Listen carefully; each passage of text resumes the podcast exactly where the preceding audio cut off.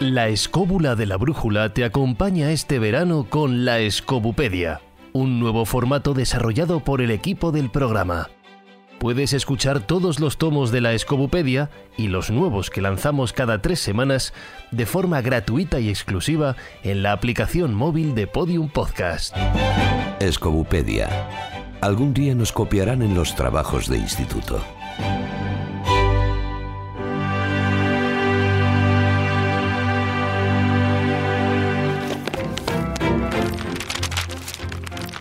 En el tomo de hoy, En la lista de críptidos se enumeran los hipotéticos animales actuales que estudia y busca la criptozoología, del griego criptos, oculto, zoos, animal, y logos, estudios. Literalmente, el estudio de los animales ocultos, que según sus partidarios estarían quedando fuera de los catálogos de zoología contemporánea. Su objetivo es la búsqueda de supuestos animales considerados extintos o desconocidos para la ciencia, pero presentes en la mitología y el folclore. Estos supuestos animales vivientes son denominados críptidos. Hoy nos lanzamos a buscarlos dentro de los lagos. damos la palabra a Jesús Callejo. Vamos a hablar de críptidos, especímenes vivos de especies extintas o desconocidas para la ciencia, ojo, pero que se fundamenta básicamente en leyendas y en avistamientos esporádicos. Hay que dejar claro que no es una rama de la zoología, estamos hablando de la criptozoología, tampoco es una rama de la antropología, pero desde 1955 se ven estudiando gracias a zoólogos como Bernard Heuvelmans e Ivan Sanderson. Dentro de la familia de los críptidos se podría decir que estarían los relacionados con la tierra, con el aire y con el agua. Con la tierra, los más conocidos son los antropomorfos, Yeti, Bigfoot, los Yowies, las almas, los isemites, los arampendel, los maricosis, etcétera, etcétera, etcétera. En fin, los hombres salvajes. También estarían otros como el diablo de Jersey, el Mothman o el chupacabras. En el aire nos tendríamos que ir a los cóndores gigantes y también a las águilas, esas águilas tremendas que dieron origen a distintos mitos como el Thunderbird, el pájaro de trueno. Y las del agua, los del agua habría que dividir entre los monstruos marinos, ahí estarían pues los calamares gigantes, también los pulpos gigantes, serpientes, hasta las sirenas podemos meter ahí. Y luego los monstruos lacustres, es decir, los que están relacionados con los lagos. De esos son los de los que quiero hablar porque me parecen los más interesantes, muchas veces los más cercanos, qué país no tiene su lago, y alrededor de esos lagos siempre hay multitud de leyendas, entre ellas esos bichos, bichejos o monstruos lacustres que hacen y deshacen a las mil maravillas, pues muchos de esos encuentros y a veces encontronazos que han tenido con mm, bueno, pues distintos especímenes acuáticos, a veces relacionados con serpientes y a veces relacionados con otro tipo de criaturas que luego detallaré. Fijaros, hay una obra de Janet y Colin Bohr donde hacen una lista en todo el mundo de 625 lagos que según ellos albergan algún tipo de monstruito o de bestia lacustre. Solo en Norteamérica hay 90 lagos que tienen alguna de estas tradiciones. En Canadá, por sin ir más lejos, tenemos el Champlain con su famoso monstruito Cham, ya sabéis la manía de poner nombres a estos monstruos, que estaría, ya sabéis que hace frontera entre lo que es Estados Unidos y Canadá. También tendríamos el lago Okanagan con su Ogopogo, el lago Manitoba con su Manipogo y el lago Sincoe con su Igopogo, que estaría en Ontario. Será por pogos. En Escocia, como no, el más famoso, el del lago Ness, Nessie. Ya desde el siglo VI, con toda una leyenda de San Columbano, dice que se sigue viendo. Luego comentaremos si es verdad o mentira ese tipo de avistamientos. En la Patagonia Argentina, el lago Nahuel Huapi, tenemos también su monstruito en forma de serpiente, el Nahuelito. Le ponen diminutivo para quitarle un poco de fiereza. Y también con muchas relaciones asociadas a los mapuches, a sus tradiciones, costumbres y leyendas. Y en España, y en España también tenemos lo nuestro. Por citaros cuatro casos concretos. En el lago de Canigó, por ejemplo, hay una leyenda del siglo XIII que hace referencia al rey de Aragón, al rey Pedro III el Grande, que dice que se las vio con uno de estos monstruos, además muy parecido a un dragón, con alas y que salió volando de ese, de ese lago, dentro del Canigó. El lago Bañolas, en el lago Bañolas, en Girona, se hablaba del Drac o del Mon Mon, también le dieron ese nombre. El lago Curavacas, al norte de Palencia, también se habla de una serpiente y además relacionada con San Lorenzo que apareció allí para conjurar los efectos perniciosos de esta serpiente lacustre. Y en Las Batuecas hay una obra de Josh Barrow, que conoceréis todos, que se titula La Biblia en España, de 1850, y cuando hace mención de las Batuecas dice que está plagado de lagunas habitadas por monstruos. No especifica más, no se sabe más referencias de esos monstruos. Distintas explicaciones que podríamos dar a estos avistamientos son muchas, las más tópicas y clásicas y más inverosímiles es que estaríamos hablando de animales prehistóricos. Por una parte el plesiosaurio, de cuello largo y aletas, y por otra parte el ictosaurio o peces lagartos. Tanto uno como otro, tanto si hablamos del plesiosaurio como del ictosaurio, es totalmente improbable porque hablamos de monstruos que desaparecieron hará unos 60 millones de años. Es decir, que sigan sobreviviendo después de todos estos siglos y milenios, pues es bastante complicado. Otra explicación serían animales mal identificados.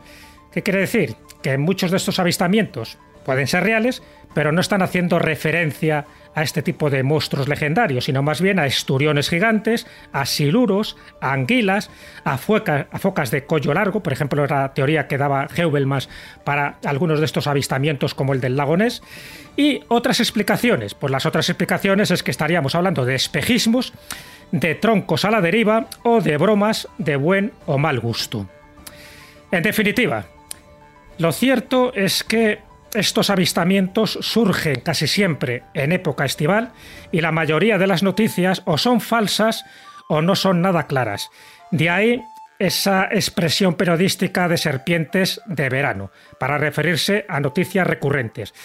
Pero solo con que uno de estos avistamientos fuera verdadero, justificaría el estudio de la criptozoología en general y de los monstruos lacustres en particular.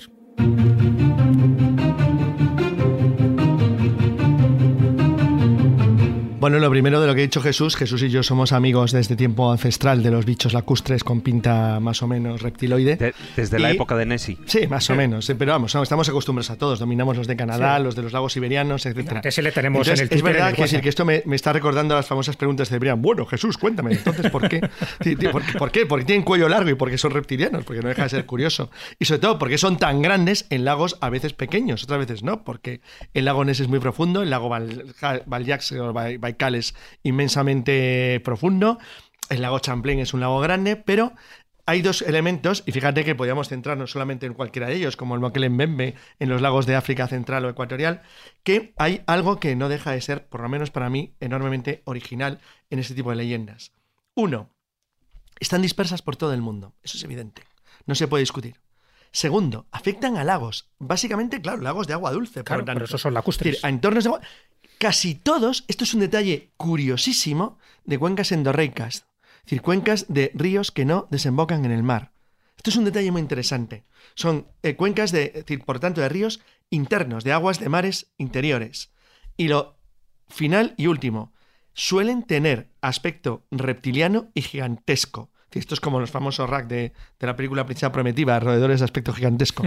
es decir, no existen, bueno, hasta se le echa uno encima. Bueno, ¿por qué son tan grandes y por qué aspecto reptil? Y sobre todo, algo añadido. Las leyendas son recurrentes. Es decir, acaba, se prolongan en el tiempo con independencia de la cultura que sea dominante en la región. Este es otro factor muy interesante que cualquiera de los amantes de la criptozoología le llama la atención. Y es que normalmente las leyendas se heredan de un pueblo a otro y van eh, cambiando y van teniendo ligeras eh, adaptaciones en función de las creencias, de la religión, de la política, de la cultura, de, un montón de factores. Pero en cambio las, las leyendas que hacen referencias a monstruos lacustres son de una pervivencia asombrosa. Entonces la cuestión sería A, porque existen, B, porque es una leyenda muy atractiva. C, porque en esos sitios, aunque no haya muestros lacustres, ocurre algo raro. Cualquiera de las tres sería una explicación bastante interesante. Pero desde luego, todo lago que tiene un monstruo hmm. es un lago interesante en sí mismo. ¿A que sí? Es que habría que añadir una cuarta opción, y es que dan dinero, dan réditos. Ah, bueno, claro, efectivamente. un lago son interesantes en sí. La gente va, la gente compra souvenirs, se puede hacer un pequeño espectáculo teatral, decir, alrededor del Nessie. Bueno que es el más Incluso en. España había un monstruo en el lago Bañolas, pero Claro, no se aprovechó sí, sí, bien. bueno, de, eh, de eso ahora eh, me gustaría profundizar, pero aportar unos datos a los que tú estabas diciendo. Cuando estáis planteando el que em, todos son, em, digamos, eh, anfibios con escamas, yo, bueno, sí, yo creo que el, el- el gran modelo es el plesiosauro, Ujú. el, el que aparece en todos los continentes, además. Me llama la atención una cosa. Es eh, en todos los sitios, junto a un cuello largo, que eso también, por eso se, en muchas ocasiones se ha atribuido a, a serpientes grandes, a, a serpientes gigantes, hay un detalle que a mí me llama mucho la atención y es la cabeza de ese supuesto animal. Esa cabeza normalmente es como, bueno, la que podemos entender un poquitín de dragón, pero que no deja de ser esa cabeza con un morro, es decir, en forma de caballo o perruna. Eh, sobre todo, y fijaros, más que perruna, a mí me gusta más el tema del caballo. ¿Por qué? Porque incluso eso, si nos vamos al, al más famoso de todos, que es Nessie, ¿no? El monstruo del lago Ness, ahí y tienen las leyendas de los kelpis. Los kelpis son esos animales que son con cabeza de caballo y que tiraban a las almas, bueno, a los hombres eh, dentro del lago, etcétera, etcétera. Bueno, es una leyenda, ¿no? Pero eh, básicamente lo que también nos encontramos en el resto del mundo son aparte de esos cuellos largos, esas cabellas que esas cabezas, perdón, que parecen de caballos, simulando al kelpie. Con lo cual, esa leyenda que en principio podríamos decir, bueno, pues que están en las zonas, en las islas británicas y tal, la tienes en todas partes e incluso también eh, por supuesto en Canadá eh, esos los eh, eh, sobre todo por ejemplo quiero recordar el de Manitoba por ejemplo el del lago Manitoba son así o el logo pongo también. Y luego pero también los tienes muy parecidos aquí en España. Cuando y ahora lo que tú estabas diciendo cuando estamos hablando de, las leyendas en España del, del del ese monstruo del lago de Bañolas, el que bueno es tiene una leyenda que parte del siglo VIII, em, tiene una similitud mucho a lo que es un dragón, un Sí. dragón con el cuello largo y esa misma cabeza que luego le podemos poner más dientes o menos dientes. La estética es la misma, de hecho. Por eso a mí me llama mucho la atención el que posiblemente todas esas leyendas o esos ya no sé si estamos hablando de, un- de unos animales plesiosauros o no o algún tipo de descendientes que quedaran es eso que la ciencia lo vaya decidiendo, lo vaya encontrando. Pero sí que cuando menos la raíz, yo creo, de todas esas leyendas a lo largo y ancho de todo el mundo, todas tienen la misma base, que es el cuello largo y esa cabeza parecida al caballo. Y la joroba también. También se joroba, ha sí, visto por con ciertas jorobas. ¿vale? El tema es que gran éxito el del serpientes plesiosaurio. también. Porque el plesiosaurio Sí. se ha conocido relativamente pronto. Sin Sí, embargo, pero es un que plesiosauro- se asociaron muy rápido a ese bicho. Claro, pero es la forma del cuerpo. En un caso del plesiosauro, por, por la forma del cuerpo, no es que tenga una joroba como tal, ¿no? Eh, Y en ocasiones se ven mm, eh, esas serpientes o esos bultos encima del agua. Pero vosotros. Sí, dan como si fueran jorobas, ¿verdad? Claro, sí, sí, por como- eso digo, las jorobas es el otro elemento identificativo. Pero vosotros creéis que un plesiosaurio del Cretácico de hace 90 millones de años ha podido pervivir aquí. Además, para que una de estas criaturas sea recurrente en el tiempo, no, no es necesario solo una. Hace faltan varias para que creen una familia, para que creen una descendencia. Es decir, yo eso lo descartaría absolutamente. Jesús, es evidente que no. Yo entiendo de que son criaturas no reconocidas por el tipo de avistamiento, que son muy esporádicos, en unas circunstancias muy concretas, a veces con ciertos espejismos que tienen que ver con las corrientes de aire y con la, y con la luz, la luminosidad que tenga el lago en ese momento concreto, y todo eso genera pues eso, esa expectación más el elemento crematístico, porque siempre hay algún listillo que se apunta al carro para decir que lo que pasó en el lago Van en Turquía, dice, ah, que hay aquí un monstruo, pues venga, vamos a crear un chiringuito y vamos a vender ya una serie de recuerdos. Es, muy, ver, es es- muy apetecible eso. Jesús, es evidente, es evidente que no puede haber un plesiosaurio. es No, no, pues te La digo única yo lo descarto de entrada, La única excepción podría ser, pero desde luego a un tamaño, a un tamaño miniatura, tamaño llavero, podría ser el moquel en Bembe, que parece ser lo mismo pero en chiquitín. Pero el resto es evidente que es imposible, no cabe la posibilidad por lo que tú has dicho. No puede ser uno o dos, tendríais una familia enorme y eso es absolutamente inviable. Salvo que tuviera razón gente como John Kill y se tratara no de criaturas exactamente físicas o reales, sino de criaturas parafísicas o un Sí, tipo pero ahí entraremos en el Mothman, el Diablo de lagos, sí, Jersey, sí, otro tipo de sí, criaturas. Claro, en eso quería incidir yo, porque, por ejemplo, el del pozón del curavacas es una serpiente que se supone que viene del mar. O sea, que... Claro. que- que- Claro, sí, es un lago glaciar. Claro, claro, porque es un lago glaciar, está a una Sí, sí. altura tremenda, pero sin embargo se dice que ese agua viene del mar. y Además está asociada también a la aparición de una especie de, de- de angelito eh, vestido con un vestido de una manera como si fuera una especie de extraterrestre, ¿no? Que, que además es benéfico con la gente que se pierde en la montaña, ¿no? Bueno, se asocia a San Lorenzo, la leyenda la asocia a San Sí, Lorenzo, claro. realmente cuenta la leyenda que eran, pues eso, un par de personas que era el padre y el hijo, ven aquello, bueno, era un día de niebla además, Sí, unas circunstancias bastante, bastante curiosas, porque casi siempre hay una tormenta por medio a la hora de parecer un críptido, eso también es muy significativo ese detalle. Y uno de ellos va a pedir ayuda al pueblo, el otro se queda allí, y entonces cuando ve que está a punto de ser devorado es cuando invoca a San Lorenzo y San Lorenzo aparece y aplaca, unas versiones dicen que la placa y en otras cosas dicen que le mata. Claro. Bueno, pero fijaros, el hecho de que eh, estamos hablando de lagos que posiblemente comunicaran con el mar, eso eh, ocurre en muchísimos. De hecho, por ejemplo, en el propio lagonés, una de las teorías, aparte de los fraudes o no fraudes que pueda haber, pero una de las teorías de existir un supuesto animal que diera lugar a esa leyenda, estamos hablando de lo que es un tiburón boreal, que viniera a través de- de las cavernas. Un tiburón boreal, que es un. suelen ser bichos, además, muy eh, grandes, o sea, de 5 o 7 metros, pero además con un. con un una cuestión muy importante, que son excesivamente longevos. Estamos hablando que alcanzan su edad madura a los 150 años y que muchos de ellos eh, viven, y, y se han- eso se, se, se sabe, viven alrededor de 400 hasta algunos se ha considerado hasta 500 años. Con lo cual, eso sí que podía ser una posible explicación. Yo creo que la vía, el camino, para encontrar explicaciones a todos estos monstruos lacustres, a estas bestias, eh, tiene que ser esa. Ese es el camino, ¿no? Sí, pero eso es- justificaría mejor un avistamiento o dos, no demasiados. Ten en cuenta que desde 1868 se viene produciendo ese tipo de avistamientos en el lago Ness. Y cuando más, más profusión hay son las famosas fotografías de 1933 y 1934. Y ahí yo estoy convencido que una de las más famosas, esa que aparece como una especie eso de, de- de cuello largo, era la trompa Sí, de un sí. elefante que se estaba bañando en Inverness porque sabía que había un circo ambulante por aquellas épocas y en esos lares.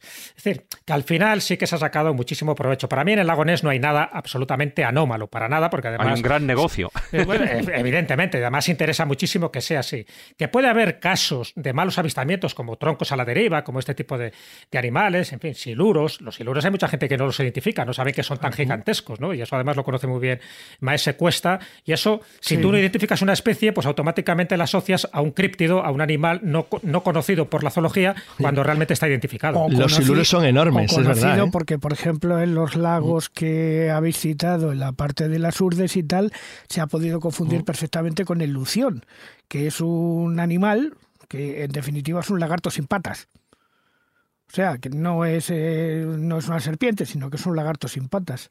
A ver, claro, evidentemente el problema de la continuidad de los avistamientos es uno de los de de lo que ha hecho que esto se haya convertido en un mito que ha llegado hasta nuestros días. Pero hay algo más. No solamente hay continuidad de avistamientos, hay lo que digo, dispersión geográfica y recogimiento de estas teorías y de estas leyendas, y eso es cierto, Jesús ha citado a Anderson y a gente de este estilo, que son los europeos, americanos, decir, los occidentales, que han recopilado todas estas tradiciones orales, porque escritas no estaban en todas las leyendas del mundo, mucho de, de- culturas, de tradición, de, de culturas que tenían una base, una base oral en sus tradiciones, pero que no las habían plasmado de una manera escrita en una especie de literatura. Sin embargo, el hecho es que cuando todo esto se junta, pues bueno, el resultado es que efectivamente se trata de una especie de proyección de leyendas a nivel global, ya sea de carácter eh, subconsciente o, o de carácter real.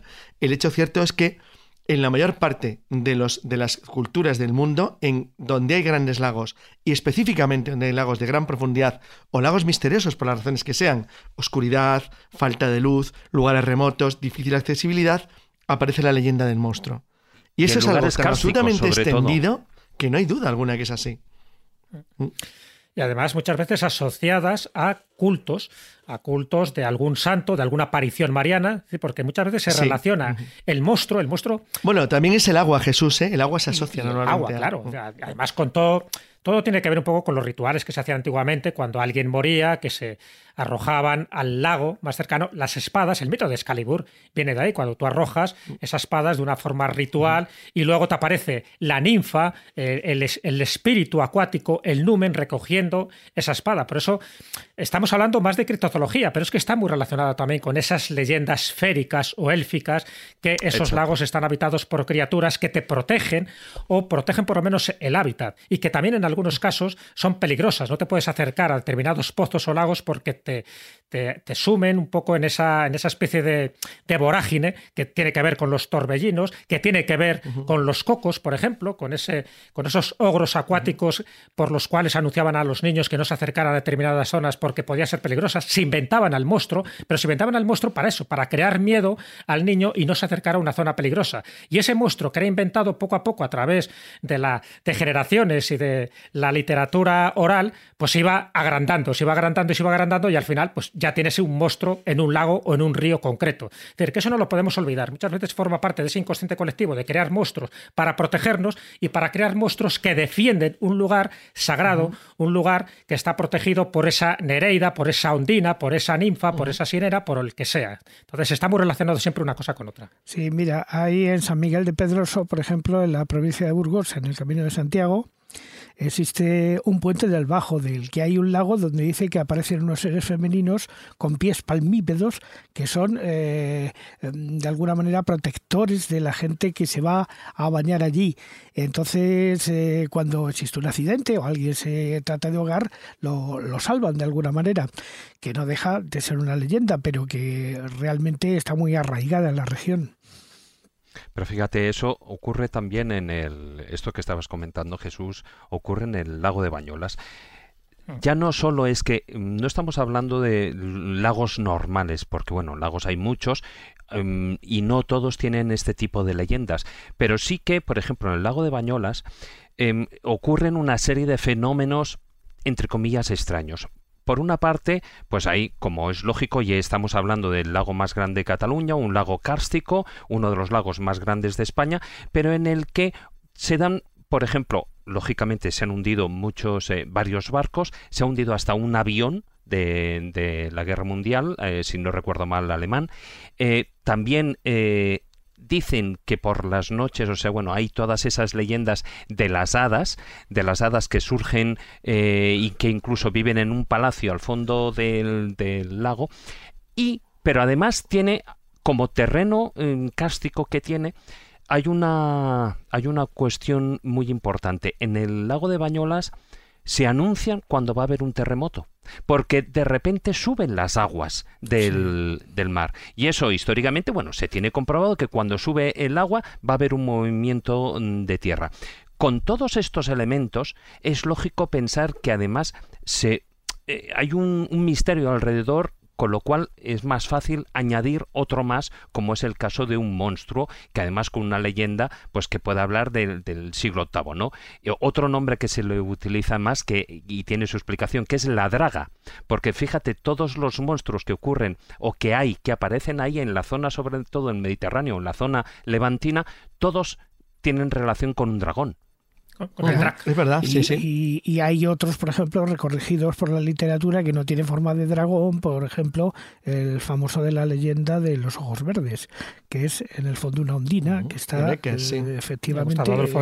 Eh, Esa clave Becker, porque ya para las nuevas generaciones. claro, son rimas y leyendas. sí. La Escobupedia responde. Abrimos la sección de preguntas frecuentes. ¿Existen animales considerados criptozoológicos en su momento que ahora estén aceptados por la ciencia oficial? Sí, sin ninguna duda. Yo creo que estamos de acuerdo todos. Claramente. Podríamos citar hasta tres casos: el okapi, el celacanto y el kraken o calamar gigante. el okapi, que posiblemente sea menos conocido eh, como, como animal criptozoológico, que lo fue hasta 1890. Hasta 1910, no más, incluso más moderno. 1890, claro, que más 1890 es cuando lo, descubre y lo describe, más bien, porque él no lo ve físicamente, Henry Morton Stanley. Entonces, él está por la zona del Congo y entonces le cuentan eran este tipo de leyendas que sobre todo era conocido más por los relatos de los pigmeos. Y sí, es un ciervo, ciervo cebra. Claro, sí, estaríamos hablando de un pariente lejano, ¿no? De la jirafa, de la cebra, una cosa así. Pero a partir de 1890 es cuando se empieza ya a tener testimonios de que hay un animal extraño que luego se bautiza como el okapi y que hasta ese momento era criptozoología, porque no estaba todavía clasificado por la zoología. Y el celacanto, pues yo creo que es evidente, ¿no? Desde 1938, que se ve el primero en la costa sudafricana, a partir de ahí, pues ya empiezan a ver un cachopez de dos metros bueno, de largo. hay que decir que el celacanto se conocía. Se conocía fósil de hacía 40 millones Pero se conocía de como fósil. Pensaba que estaba extinguido, efectivamente. De hecho, se hizo en España una película sobre el caso de celacanto. No sé si la recordáis. ¿eh?